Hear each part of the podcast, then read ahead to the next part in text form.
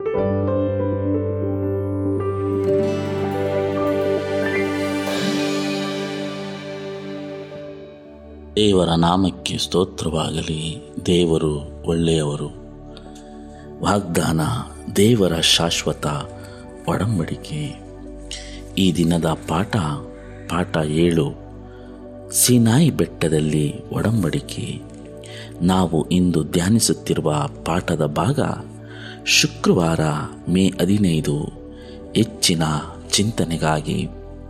ಪ್ರಿಯರೇ, ನಾವು ಧರ್ಮವನ್ನು ಸಾಂಪ್ರದಾಯಿಕವಾಗಿ ಪಾಲನೆ ಮಾಡುವುದಕ್ಕೆ ನಮ್ಮ ಸ್ವಂತ ಸಾಮರ್ಥ್ಯದಿಂದ ಅದರ ನಿಬಂಧನೆಗಳನ್ನು ಪೂರೈಸುವುದಕ್ಕೆ ಪ್ರಯತ್ನ ಪಡುವಾಗ ನಮ್ಮ ಮನಸ್ಸಿನಲ್ಲಿ ದಾಸತ್ವದ ಮನೋಭಾವ ಹುಟ್ಟಿಕೊಳ್ಳುತ್ತದೆ.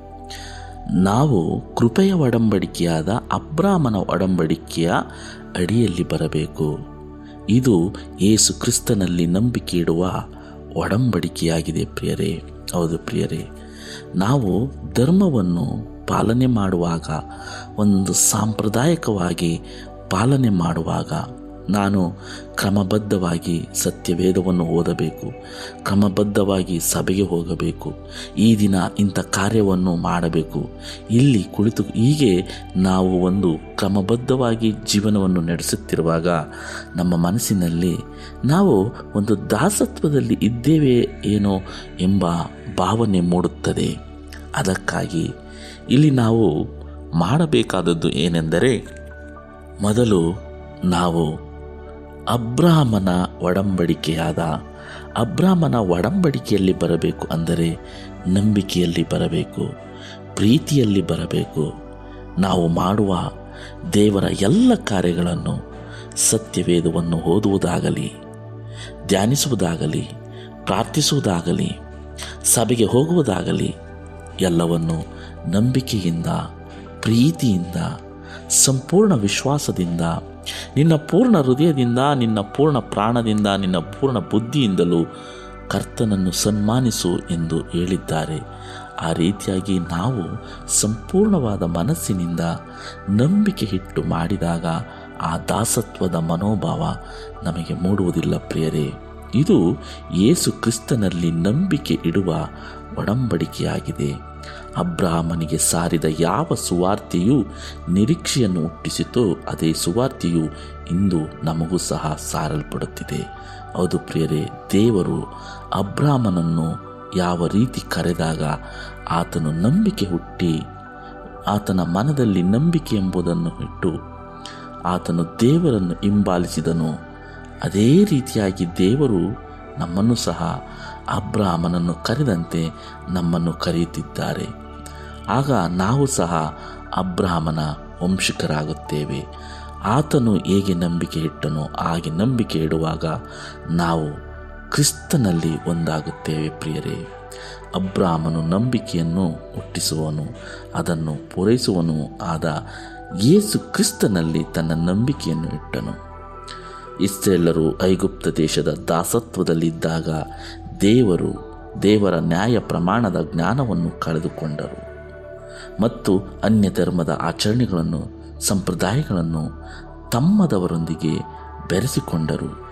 ದೇವರು ಅವರನ್ನು ಸೀನಾಯಿ ಬೆಟ್ಟಕ್ಕೆ ನಡೆಸಿಕೊಂಡು ಬಂದು ಅವರಿಗೆ ತನ್ನ ಸ್ವಂತ ಸ್ವರದಲ್ಲಿ ನ್ಯಾಯ ಪ್ರಮಾಣವನ್ನು ಘೋಷಿಸಿದನು. ಹೌದು ಪ್ರಿಯರೇ, ನಾವು ಸಹ ಇಂದು ಈ ಒಂದು ಸೈತಾನನ ಮುಷ್ಟಿಯಲ್ಲಿ ಜೀವಿಸುತ್ತಿದ್ದಾಗ ದೇವರು ನಮ್ಮನ್ನು ಕರೆಯುತ್ತಾರೆ.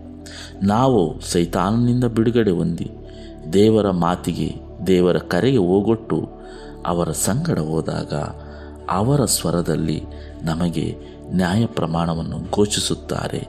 ಆ ನ್ಯಾಯ ಪ್ರಮಾಣವನ್ನು ನಾವು ನಂಬಿಕೆಯಿಂದ, ಪ್ರೀತಿಯಿಂದ ಕೈಗೊಂಡಾಗ ನಮ್ಮಲ್ಲಿ ದಾಸತ್ವದ ಮನೋಭಾವನೆ ಬರುವುದಿಲ್ಲ.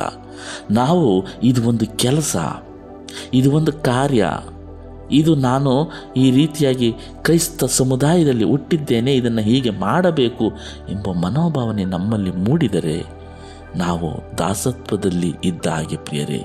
ಆದರೆ ಇದು ನನ್ನ ಕರ್ತವ್ಯ ಎಂದು ಪ್ರೀತಿಯಿಂದ ಆ ದೇವರು ಹೇಳಿದಂಥ ನಾ ಧರ್ಮವನ್ನು ಸಂಪ್ರದಾಯವಾಗಿ ಪಾಲನೆ ಮಾಡಿದಾಗ ನಮ್ಮ ಮನದಲ್ಲಿ ಆ ದಾಸತ್ವದ ಮನೋಭಾವನೆ ಇರುವುದಿಲ್ಲ ಪ್ರಿಯರೇ. ದೇವರು ಈ ವಾಕ್ಯವನ್ನು ವಿಶೇಷವಾಗಿ ಆಶೀರ್ವದಿಸಲಿ.